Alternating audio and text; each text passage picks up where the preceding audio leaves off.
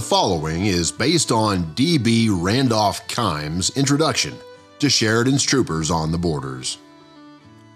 It was the time when civilization in Kansas began traversing the gilded regions of the plains to the Rocky Mountains in rapid commerce.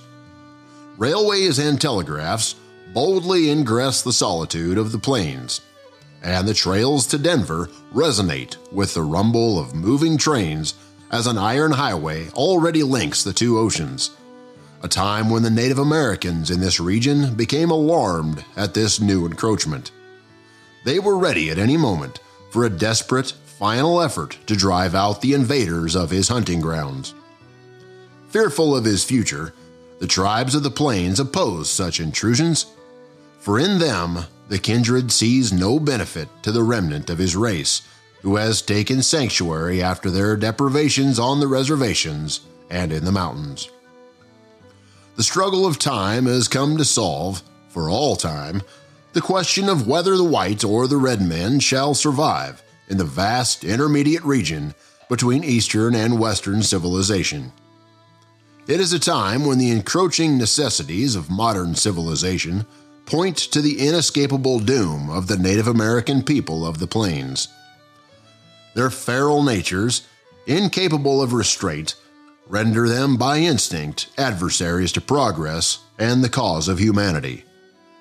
As with the buffalo, the course of civilization is the toll of destruction to them. It is an ending time as the brutal bullet of the white hunter ruthlessly slaughters the buffalo.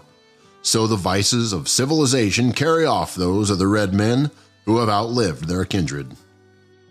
The year was 1868 when war raged against all precedents for active hostilities.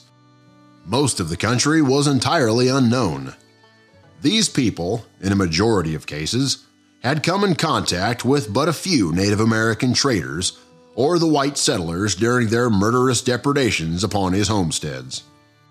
The object was to show the unrestrained tribes the ability of the white man's soldiers to brave the storms of winter and to surmount this impediment, which had in former years protected them.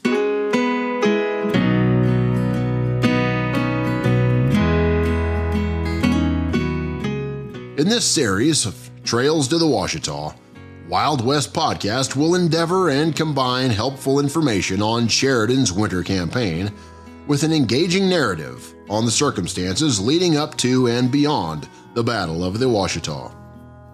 During this series, we also hope to bring you a plethora of special guests who will bring light to the historical perspectives of various events supporting the original narrative of this series. Join us in April of 2023 in this six part podcast as we provide information with first person accounts on the chain of events pulling Custer back into active service, Major Carr's skirmish on Beaver Creek, the preparation for war at Camp Sandy Forsyth, the establishment of Fort Supply, the 19th Cavalry's winter march to Camp Supply, and the attack on Black Kettle's camp.